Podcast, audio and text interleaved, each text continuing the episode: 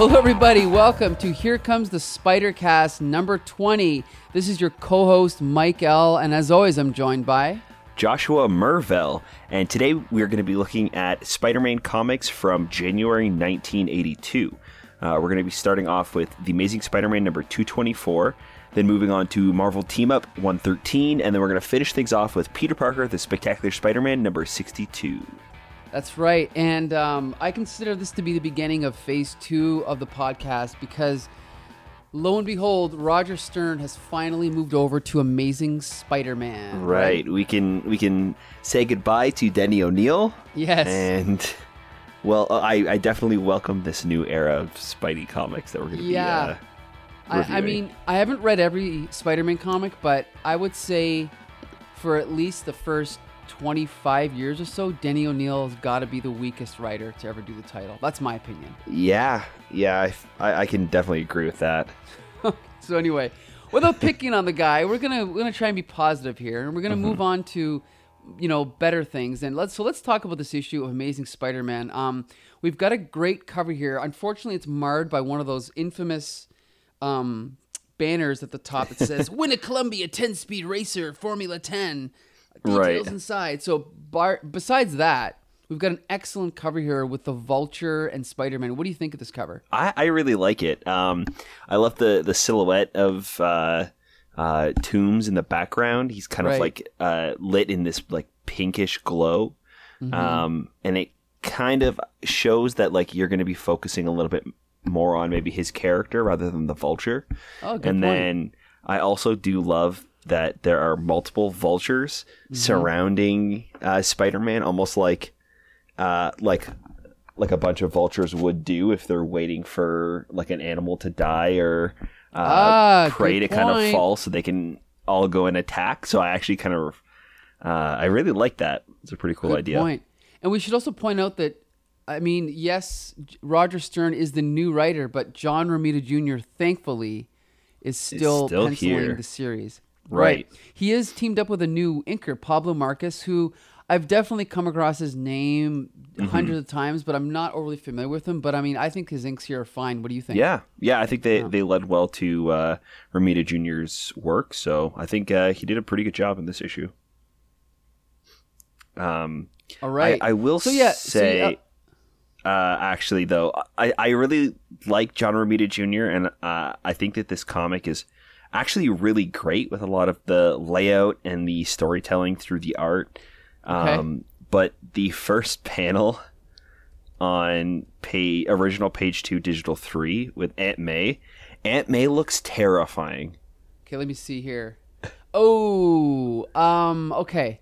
Yes. Uh, I have pointed this out before that John Romita Jr., God bless him, um, he sometimes doesn't care if his characters look pretty. Yeah. He, he and, and uh, especially in his 90s style, he draws some pretty grotesque faces and some grotesque anatomy. And this is kind of an example where, unfortunately, Pablo Marcos is not pretty prettying up his pencils. And so, yeah, like you said, that, that's kind of an ugly shot, man. Right. I mean, even her hand holding the phone, like she has these really pointy claws almost. Uh-huh. right, right. Like yeah, she she looks very disheveled and like tired. Like the the lines under her eyes don't look like bags. They or wrinkles, they look like bags under her eyes. So I think that kind of makes me like like Yeah, feel well, even you- further that it's like a gross image of Aunt May. Yeah, I I think it's kind of like Pablo Marcos is emphasizing the wrong wrong things. Like, you know, there's a way to make a, a face or a figure look good, and unfortunately, he's not doing it here. Right. And, and Um, even like the pointy chin too. Right, Like right, it's so exact. It's a little too exaggerated, I think. right. Um, I mean, even looking at the picture next to it of Aunt May in the next panel, I don't think Mm-hmm. it looks bad. No, yeah, you're right. Like you're right. it looks a lot better than the first one. For, but for yeah, for some reason, well, also if you was- if you go if you look at the shadow on Aunt May's nose there on digital page three, and then go down to the the close up of Peter's face, I will I will say that that is a very un like I'll say it's an un Jim Mooney esque face. That's clearly the work of a different inker. Like that's Right. so distinct. And as far as I understand it, John Romita Jr. was only doing layouts at this point. He wasn't doing full pencils. So I think a lot of those details uh, we owe to Pablo Marcos. So Yeah. he's definitely imprinting his own style in here, which is fine. But yeah, it's just not quite as appealing as previous inkers, right? Yeah, and and you know what? I actually like the uh, the the panel with the close up of Peter Parker. I thought Yeah. that one works, and it's uh, definitely much more pleasant to look look at than the Aunt May one. Sure, absolutely. Yeah, And you know, I gotta say, I mean, I can only assume that this isn't just a layover from Spectacular Spider-Man, but that Roger Stern knew that he was writing amazing. And so I think he kind of does a little bit of a fresh start here. So we start off with a pretty basic, like, okay, here's Peter Parker, here's Aunt May, here's the status quo, right? And then Right. here we go, the most basic of all superhero plots, a bank robbery, right? Which he can foil. So Right. for a new reader, this is kind of a really good opening, a really simple, you know, way to open up the story. What do you think? yeah. Uh, I think uh, it really shows uh, that Spider Man's kind of like at the top of his game. Uh, there's a little introduction. I think that he talks about um, having to balance his personal life and you know his superhero life a little bit, Right. and then he it kind of jumps into him saving the day with the bank robber. So uh, I definitely think it was a fun, nice little introduction, and uh, it also uh, leads into the story later on when uh, Parker is trying to develop those pictures, and then J. Jonah Jameson bursts in. Right, Good so there's point, kind right. of a, a good reason for him. Like, oh man, the, uh, I just saved the day and I took pictures of it, and now the ruins. So I've got to go do something else. And it just so happens that uh, I think Robertson uh, runs in and he says that the the vulture's loose again, so he's off to go uh, save the day, and that's how it kind of ties in with that story. So I think it works because he sets up Spider Man, and then it also um, gives Spider Man a nice in to go save the day. Right, right. And then, but before we get to that part, I love the way I gotta say, I love the way they reintroduced the Vulture here because there's just something about the way that Roger Stern took took what is this one, two, three, three full pages just to introduce his, his status quo. You Yeah. know, he's injured. He's in a hospital. He's talking to the security guard, and just look at about how much detail uh, he puts into setting up. Like, oh well, this is like a rehab, not, not a rehab, but a um, re, you know, like a physical rehabilitation kind of area. Right. And he's talking about, and just the fact that he he establishes the details of exactly what's going on.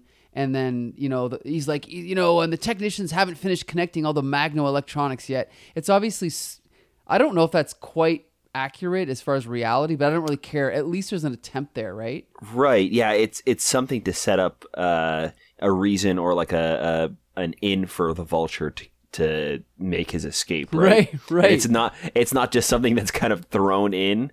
Exactly. like he just finds his suit or something like oh Right. i've got my suit It- like it's it's kind of a cool way to uh, have him escape and uh, reintroduce this character Which is, uh, yeah.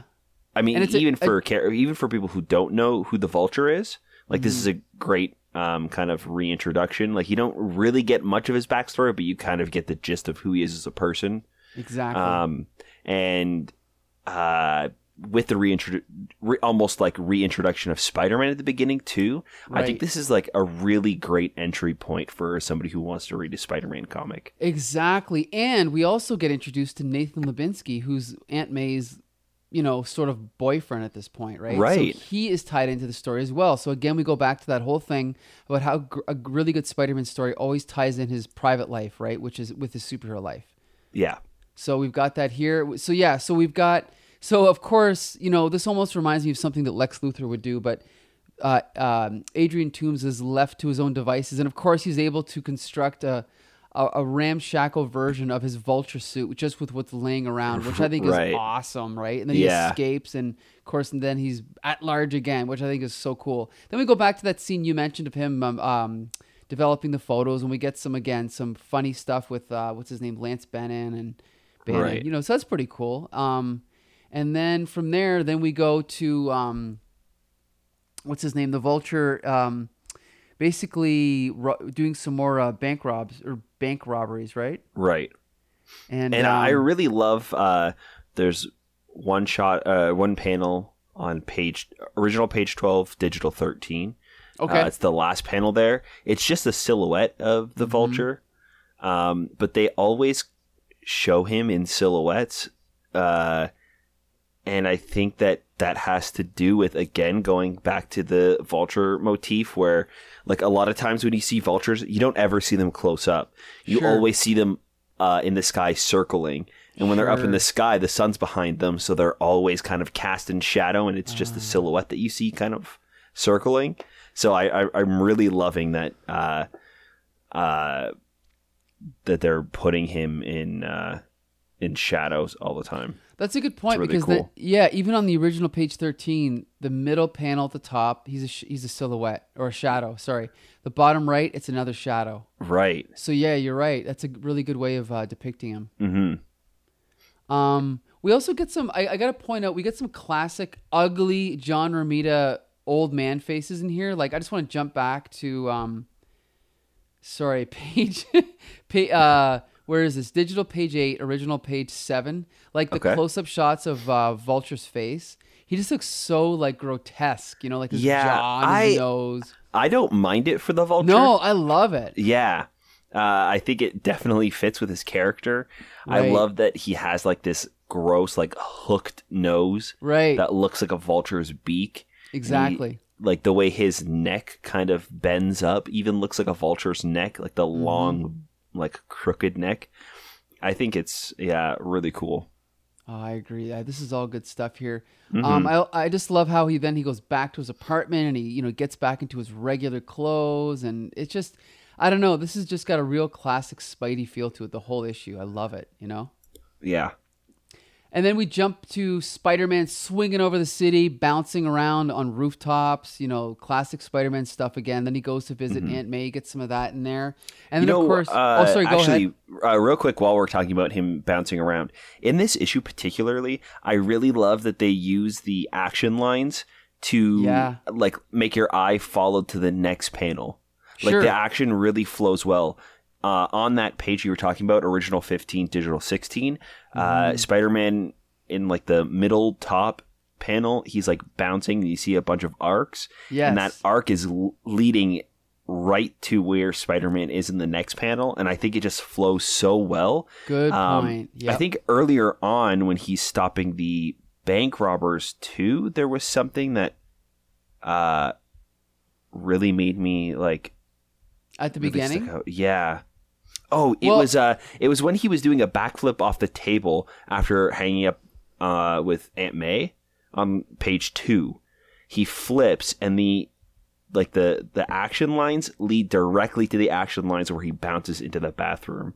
Yeah, that's true. Yeah, It's so good. Like I, I really love that. It's it's small. It's not super important, but I think that it really adds something to the uh the to the storytelling in the art. Right, that you can follow the action of what's happening and you can see you can almost picture it exactly how he's jumping. Good point. Where a lot of the times it's just kind of like Spider-Man in the air and then the next panel is him landing on the ground. And Mm-hmm. you're just like, oh yeah, he must have flipped or done something to get there. They're able Mm-hmm. know- to kind of tell that story without uh, showing you every single step he took. It's also fascinating because I listened to an interview with John Romita Jr. Uh, last summer, and I remember him saying that his style, the style that he developed, is a deadline style. So basically, he just learned how to make deadlines. Now, I'm not saying that it's kind of like he's only putting as much detail as you need to tell the story. Put it that way. Right. You know, like any professional TV, uh, you know, episode director has to learn how to tell a story, but also how to get the episode in on time. And if you're going to be a professional comic book artist for Marvel or DC, that's how you've got to draw. And as we know, John Romita Jr. I- I- in his whole career, I don't know if he's ever been late with an assignment.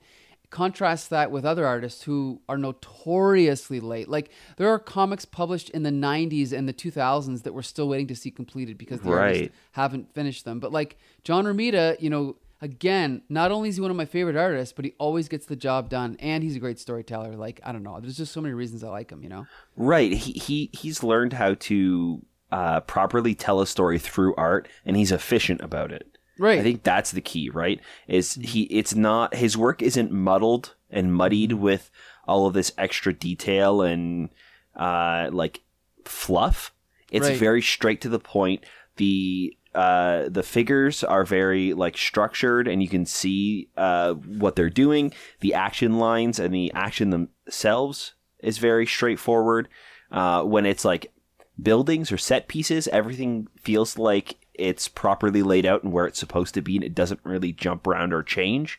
right. I, I really think that he uh, has like a, a a strong understanding of storytelling through art, and he's just kind of honed his craft so well that he's able to meet those deadlines and and you know continue to tell these stories over and over again. Absolutely.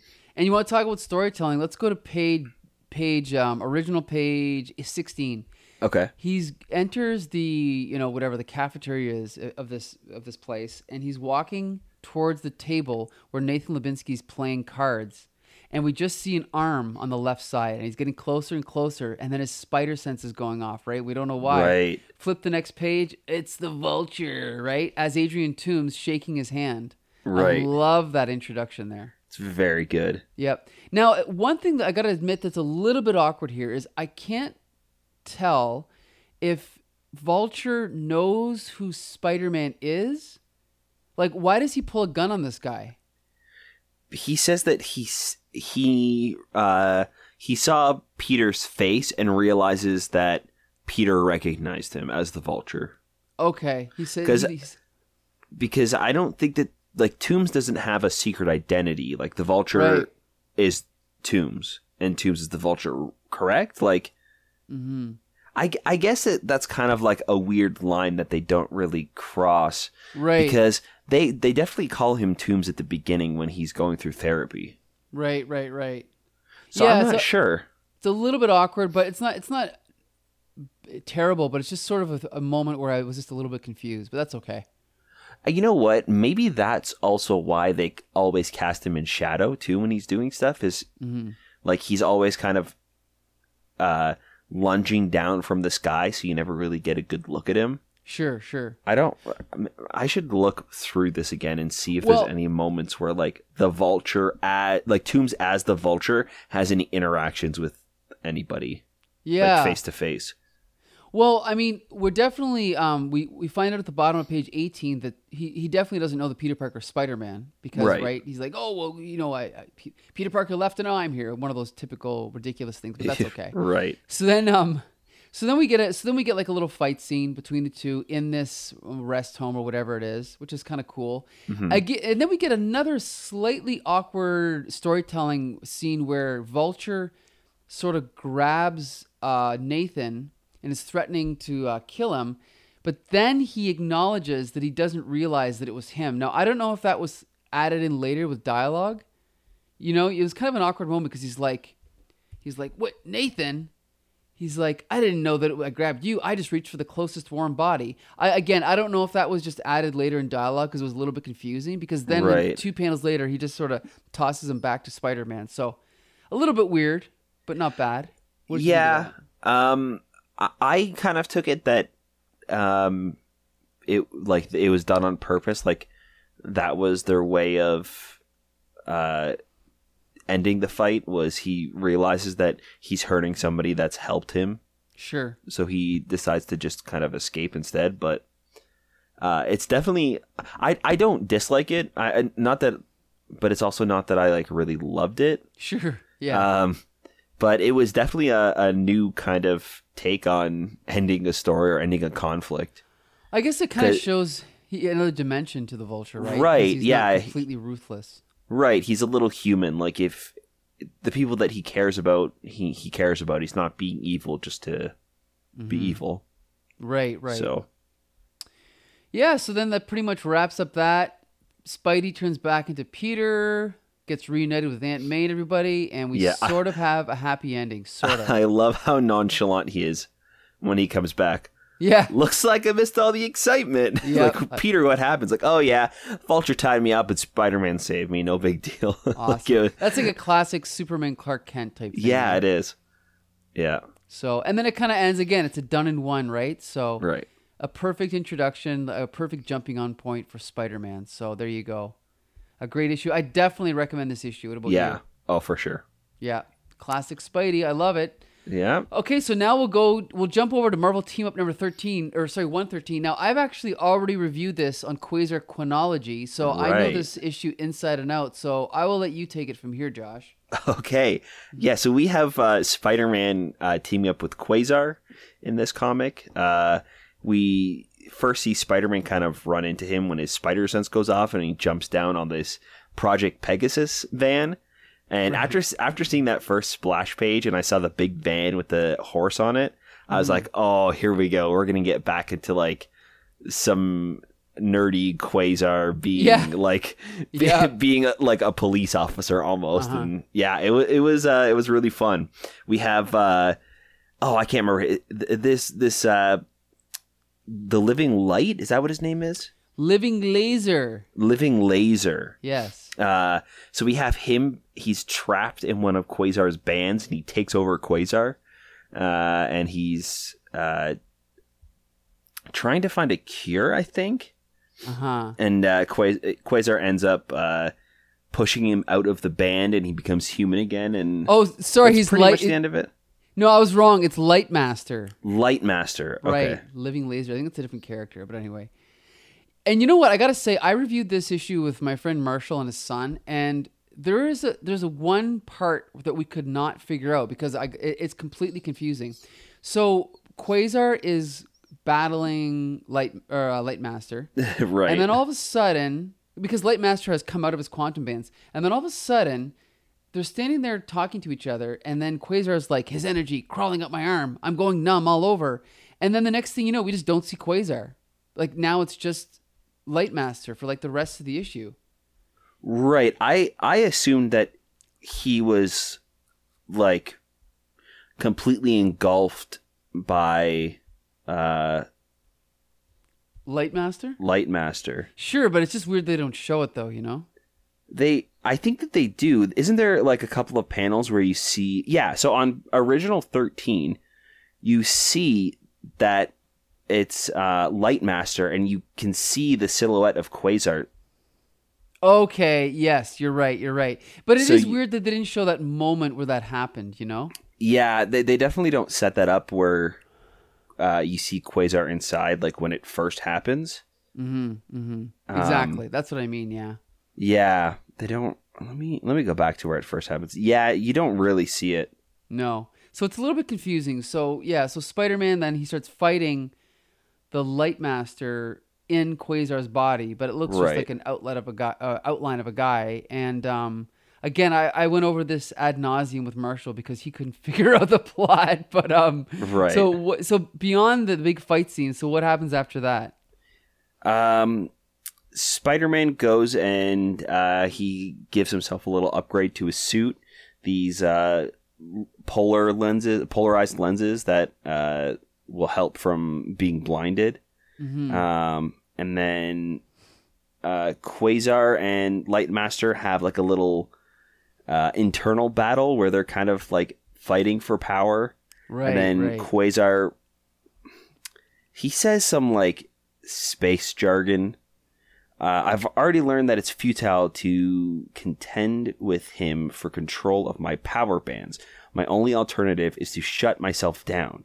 There, I've turned off each transmitter crystal and expunged whatever uh, reserved energy remained. Like I didn't even realize there were crystals and stuff in the bands. Like they just look like big golden bands. Are those like yeah, bubbles on the um, band's crystals? I don't know. okay. but but the thing is, is that I, I know that he was he's like the reason he's called Quasar is because his bands access the power of quasars. So I guess Right. that's how he draws the energy through these transmitter crystals, right? Right. I Uh, yeah, really it, it definitely it makes sense. I guess they didn't describe it well here, and I just never really uh, thought of them as crystals. So that's why I was like, Sure. oh, interesting. I didn't realize. yeah.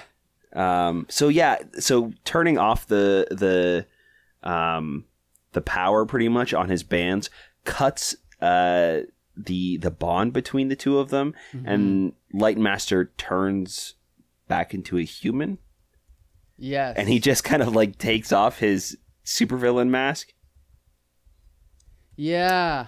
Uh, I mean, even the characters don't understand what's going on. Like, No, he takes I- off the mask is it and says, "I'm human again. You must have found a way to resurrect me. I don't understand what happened." I know, and then of course Spider-Man just punches him out, and then Right. it, it's it's kind of interesting because then Quasar's like, "What? Why did you do that? He was too disoriented to cause any harm." Oh yeah, he was about to zap you. Trust me, my ever reliable spider sense warned me of the danger. And then Quasar's like, "Well, perhaps, but now that Lansky is corporeal again, his light suit wouldn't have made a match for my wristbands. You should know how to make a guy feel useful. Well, since you have seem to have everything under control, I'll leave Lightmaster to your high and mighty hands. Bye." And then I love this where Spider Man's like, what a bozo. I usually find something to like about most any of the Joes I sometimes joined forces with, but that stuffed shirt really rubs me the wrong way. And then Quasar thinks, a strange fellow, that Spider Man. He acts so unprofessional, so undisciplined. Oh well, I'd best turn Lansky over to the authorities and get on with my business. It's just a weird ending, eh? yeah, uh, I I think that Quasar and Spider-Man could really be a fun match together if maybe they were given more time or a better story because Sure. Spider-Man does seem to be kind of like loosey-goosey with how he works and how he acts. He kind of rolls with the punches. Uh, he'll fight a villain, and then from there he'll kind of come up with a way to defeat them and uh, upgrade suits and stuff, which I really liked that that uh, he did in this issue. Right. Um, and Quasar is very by the book. He's very kind of like, like almost like a nerdy cop, like a nerdy space cop sure. with how exactly, he like exactly. acts and talks. So like that dynamic could be really fun. It, it Well- would be almost like a buddy cop movie where you have like the the by the book cop and then the other cop that's kind of that rolls with the punches and does whatever needs to get done to you know finish the job. Sure. I, I also we should also point out this is written by Mark Gruenwald, who also he's been writing. He wrote pretty much every of all of the latter day Quasar appearances and the Quasar Mm-hmm. monthly series. So, like I said before, he is the adopted father of Quasar. He didn't create him, but Right. he really defined his personality. So maybe this is his commentary on Spider-Man. I don't know. Um, Yeah. but um, I mean, I've read this issue uh, before, and it was definitely solid, but not as good as I mean the issue of Amazing or Spectacular this month. Uh, what Yeah. do you think? No, I, I I think this was the weakest one we've read so uh this for this month. Right.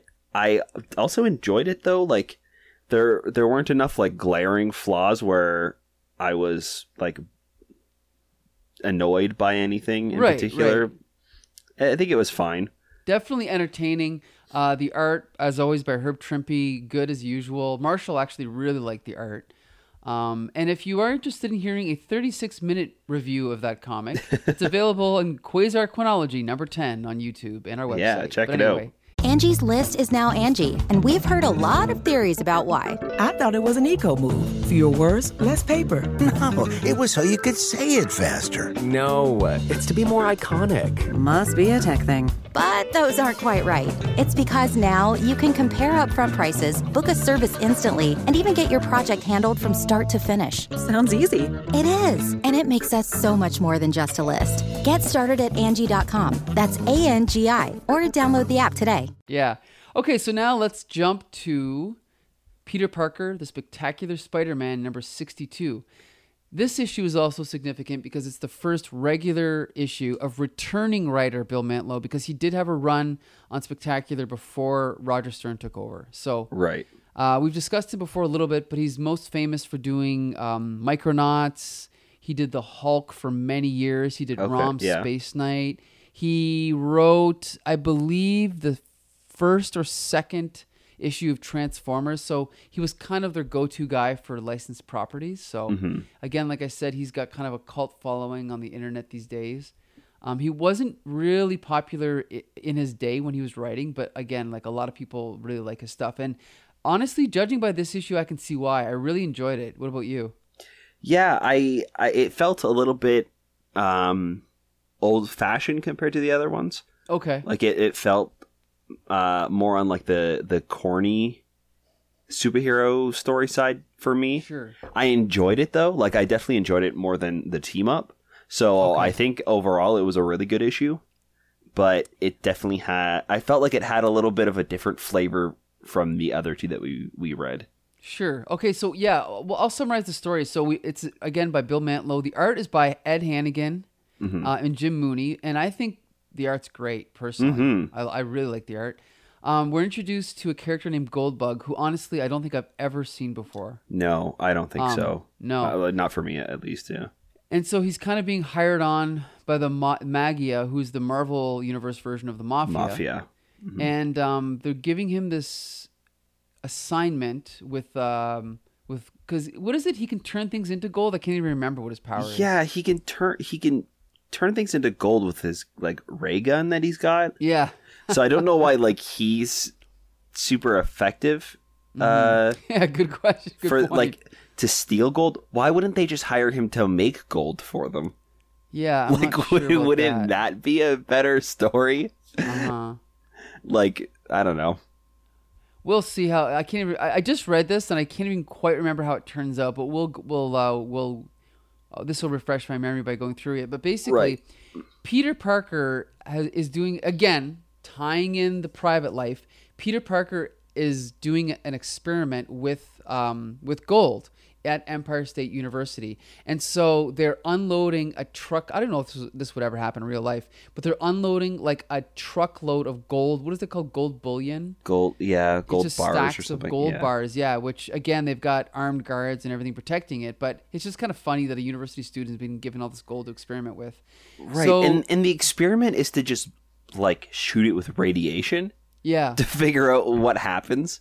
Like Sure. I don't, I don't quite understand what the No, but what you know they're what? trying I- to do. I think they say something like, "Oh yeah, wouldn't it be great if they're, uh, you know, scientists are going to be so happy if they, if they know what happens to precious metals after a nuclear war."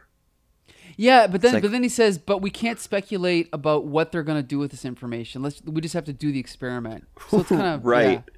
So it's like that's a kind of a bad experiment if you're just doing it to see what happens rather than like having, like, a a goal. reason to right. Right. yeah. You know what's funny though? Like to, I don't want to be too forgiving, but because it's meant for kids, I, I, I, just, I I'm just grateful that there is any explanation for why this is happening. So again, you know, when I was growing up, watching Saturday morning cartoons, you know, or, or Transformers or GI Joe, I was just grateful that they even attempted to root it in the real world. You know, so I thought it was okay. I didn't mind Yeah. that explanation.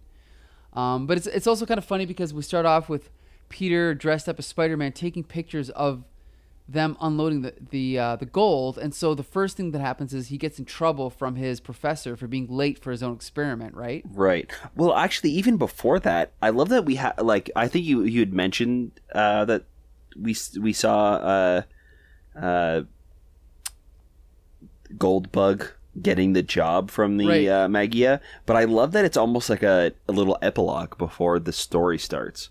I believe it's prologue, right? If it's Uh, sorry, prologue, story. yes, yeah. you're yeah, right. yeah, yeah, absolutely. I love that too. Yeah, it's it, it almost feels like a cold open before we get the Sure. splash page introducing Spider-Man. Yep. Yeah, you know, it, it almost feels like an opening to a lot of the Marvel movies where they just start and they have like the first scene and then the Marvel logo and then Sure. like the Yep. fanfare and introduction and everything and then they jump into the movie. Yeah, I love it. Yeah, it's great. Mm-hmm. Um, so then we get into um, again back to the supporting cast with Deborah Whitman.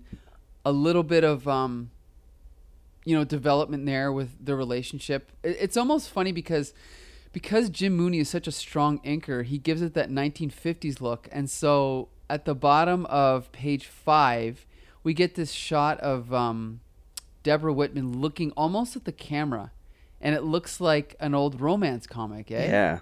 At the ori- original page five, and it's also funny because as Peter is walking away with this other girl, um, what is Marcy it? Mar- Kane. Marcy. Marcy Um, Kane, yeah. Yeah. It's just so funny because then Deborah, we can see that she's upset and kind of jealous, and then um, and then and then in this little caption box we see engrossed in his discussion with Marcy Kane, Peter Parker forgets all about Deborah Whitman, She, however, is finding it increasingly more difficult to forget him. And then, you know, she's like, "Oh, Peter," and then she's kind of like thinking about him. And then it's funny because then the next uh, box, the next panel, the caption actually says her thoughts. Borrowed perhaps from too many gothic novels, or interrupted as Dr. Morris Sloan emerges from his office. It's just kind of funny that Yeah. it's like it's like Bill Mantlo is acknowledging his own writing. It's kind of funny, you know. You know what I mean, like the the cliched Yeah, for aspects sure. of his own writing. So I thought that was kind of cool. Yeah, and I, and I think because this is this feels more of like a like closer to that classic corny uh, superhero comic, uh, calling attention to the melodrama in it too is kind of fun, Sure, yeah. rather than it just kind of f- like feeling like a trope. It's playing Right. into it instead. Yeah, exactly, exactly. So then they start this experiment again, and it's like, okay, I can't, I can't even remember what is what is it he's trying to do. Uh, Goldbug. So he's got his gold ship, and his he almost looks like Blue Beetle at this point, eh? literally all he wants is the gold. Like that's the only goal. Um, because so he he bursts in and he blasts all the police officers and turns them Oh. into gold. Can we point out? Wait, the worst panel of dialogue in this whole issue. I got to point this out. Okay, you just mentioned it. So when he bursts in, he comes in through the ceiling. There's a giant shot of him, kind of standing over Peter Parker's body that's covered in rubble. This is original page nine. Then the cops say, "Look." A guy in a gold suit coming in through the roof, and he's dropped the ceiling on the kid who was conducting this experiment. Careful, he's got some kind of gun pointed straight at us. oh, terrible dialogue. Anyway, And But I but I think it's followed by maybe some of my favorite dialogue of the issue uh, because it's so like it's so villainous and fun. Okay. Uh, we have Goldbug in the first panel of uh, original ten. He says, "I call it my gold gun, gentlemen. Guess Oh, why?" yeah, and then yeah, the yeah. next panel is them like completely solid gold. I thought that was so like so fun. yes, I- that that is good. Yeah. Yeah, it genuinely brought a smile to my face because it was just like just so cheesy, but like that classic supervillain like Yep. awful uh, catchphrase or like Sure. Uh, line of dialogue. He and he's great. having. I mean, he technically is probably killing these guys, but he's having fun doing it, right? Right, which is Yeah. I think even more shocking when he also turns Deb uh, Whitman into into solid right. gold. Right. Um, so his spider, his his gold bug mobile, uh, blasts off with, with the gold, and Peter Parker comes up with a some sort of concoction that just makes them not gold again. Yeah, I, give him props for at least acknowledging that he is a scientist, so he he would know what how to, to turn. Like he basically says, um, right, I need an acid solution that will melt through the gold, but won't burn this burn the skin underneath. I must mix the acid acid solution correctly and quickly. Now, first of all, if such a thing exists, it would be nice to actually tell us what it is. Right. Um, so it's kind of a cop out to not even say what it is. Like I don't care if you make up, di- you know, just say it's dilithium crystals, but at least make up something, right? Right. Um, also, I got to point out, in the time it took me to read those two pages, Deborah Whit- Whitman would have been long dead. Yeah. Let alone the fact that it's like later on, you know, Deborah Whitman would have suffocated within like. You know, unless she took a nice breath, she'd be dead within a, a, a 20 Right. seconds, you know? Like, anyway which I thought was kind of funny. But anyway, Deborah Whitman's fine. So now Peter Parker is going to go and track down uh, Goldbug. I also got to point out, but because Goldbug kind of reminds me of um, Blue Beetle, I thought this art gave a little bit of a Steve Ditko vibe. Uh, what did you think? Yeah, I could definitely see that with like the the solid colors of. uh yeah, like that's a that's true because that's the way it's almost like a Silver Surfer kind of thing. Right.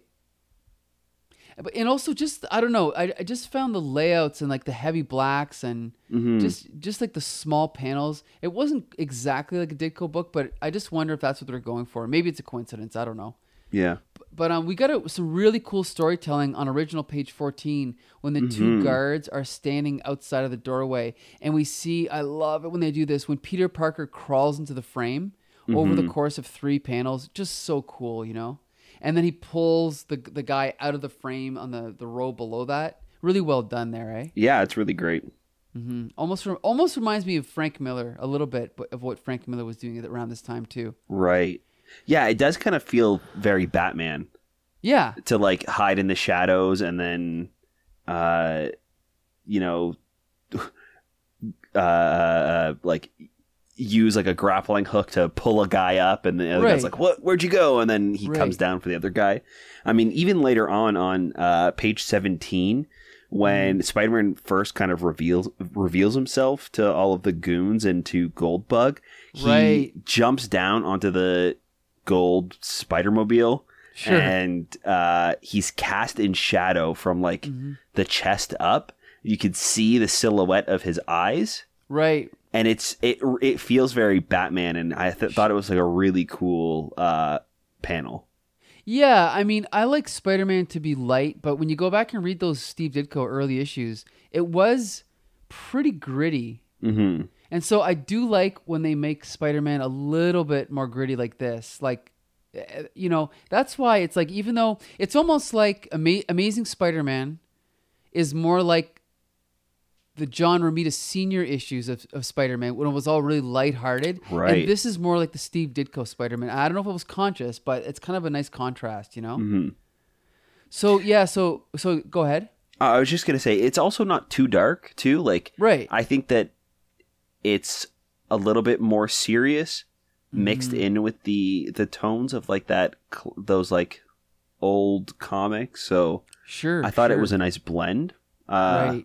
So I, I I didn't mind it or think it was too dark, but No. I definitely see what you're saying though. Like it's it's not like Spider-Man to kind of jump down and be cast in shadow, and Right. he's normally kind of swinging and.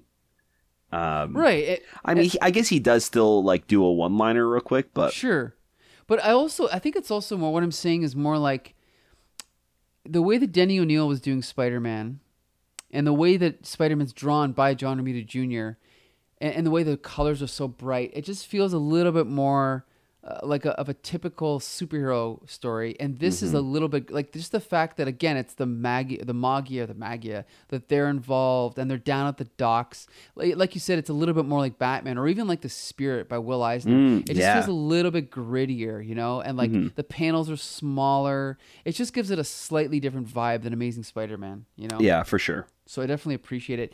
And so basically, the story wraps up by Spider Man pulling off Goldbug's gloves and revealing that Goldbug has been poisoned with radiation poisoning. And so it's kind of, and then it's kind of interesting because even though they were just fighting, he's trying to protect Goldbug, but the Maggia ends up shooting him. And so again, it's kind of a, um, what is this called? A Pyrrhic, not a Pyrrhic victory, but it's like Spider-Man wins, but he kind of loses, right? Because Right. he, he did want to, even though Goldbug and him were fighting, he didn't want him to die, and so that's what ends up happening in the end. So, so yeah, I, Mm-hmm. right. I really so the, like the, the Maggia still gets uh, what was coming to them, and the gold gets returned, but uh, he couldn't save Goldbug in the end. Right. And I just love there's even just like this really nice tiny skinny panel at the very bottom of the last page where and it says out of sight the amazing Spider-Man cleaves through the murky river his body numbed by the frigid waters his mind numbed by the lights aborted success by the night's aborted successes and failures the mm-hmm. end again I'm not saying this is T.S. Eliot but I'm saying I appreciate it because I'm reading a comic and I'm getting some decent prose in there you know so I For really sure. surprisingly enjoyed this and this is weird because like when i first started getting into spider-man really heavy like around 87 88 i, I went back and i i bought as many of these back issues as i could but you know i'm sure just like anyone when you get into comics you kind of create an arbitrary I mean, unless you're going to try and collect every single issue of a, a long running character, you kind of create an arbitrary cutoff point where you're like, okay, well, I'm going to go back to this issue and I'm going to stop there. I'm not going to go back any further. Whether mm-hmm. it's, you know, the first issue by a certain writer or a certain character. So for me, it was always the first appearance of the Hobgoblin. That's where I started. Then I extended it back to actually this around this month, the first issue where Roger Stern took over Amazing. But I never went back and got the pre Peter David issues of Spectacular. I did have a few of them, but I, I was just never as interested in getting those issues. And so this is almost like, you know, discovering you know i don't know what like episodes of star wars that you didn't know existed you know what i mean like, this is a, go- a a godsend for me to find these comics and i'm really enjoying them so this is Oh, great. that's really cool. Yeah. Yeah. So basically, so yeah, I recommend this issue too. Um, I don't know about you, but I, I'm I'm actually really looking forward to more issues by Bill Mantlo. What about you? Yeah, I, I think that all of the uh, all of the issues are starting to get better and better for me. So Right. um, I'm definitely excited that we're maybe getting away from the uh, Denny O'Neill era. right. And also, I, I yeah, Marvel team up is still a little bit uneven. I'm not sure where that's gonna go, but I think we're definitely headed for better territory for Yeah, the, Spidey. the past few have definitely been um, a little bit better. yeah, I feel, absolutely. I feel like they're getting better and better. I mean, even with the the last two, with the um, Doctor Strange team up was a little bit weird, but it, at least they were trying to do something new with it right. and trying to tie Spider Man into the story. Um, I think with the Quasar one, I think he really fit into that story. Like it felt like he had a purpose to be there and was kind of there with the character. sure. right? Yep. Um, Yep. like uh, I know we're going back and talking about the another issue, the the, the other issue again, but uh, when he first bumps into him, it's just because his spidey sense is going off, and he checks in with him. He's just like, you know, is everything okay? Yep, we're all fine, and then they split and part ways. Yep. And then uh, because he checked in on him, that's how like that's where the connection came from, and he just goes back to help him again. So I Sure. thought that you know he had a little bit of a there. There's a stronger reason for him to actually be in that story rather than oh we're gonna send you on this space adventure through like time and space just because Oh boy. Yeah. right. Good point. Good point. Yep. So Yeah, so overall a good month for Spidey, and again, like I said, this is phase two for me. So I think we're uh, we're, we're headed for some really good territory here coming up. yeah, I agree. I'm I'm pretty excited. I'm looking forward to it. Awesome. So next week we will be reviewing Amazing Spider-Man 225, Marvel Team Up 114 with the Falcon and Peter Parker, the Spectacular Spider-Man number 63 with the return of Harry Osborn, Liz Allen, and the Molten Man. So I think that's going to be it for uh, this week for Here Comes the Spider Cast. Uh, you can check us out on Twitter at at Comic Syndicate and then on Facebook at The Comic Book Syndicate. Um, we always post our uh, our videos and uh, the comics that we're going to be reading there. So we want you guys to go and comment and share what you think about the episodes and the issues that we're talking about too. We'd love to keep that conversation going. That's right. So until next Monday, this has been Here Comes the Spider Cast. All right, see you later.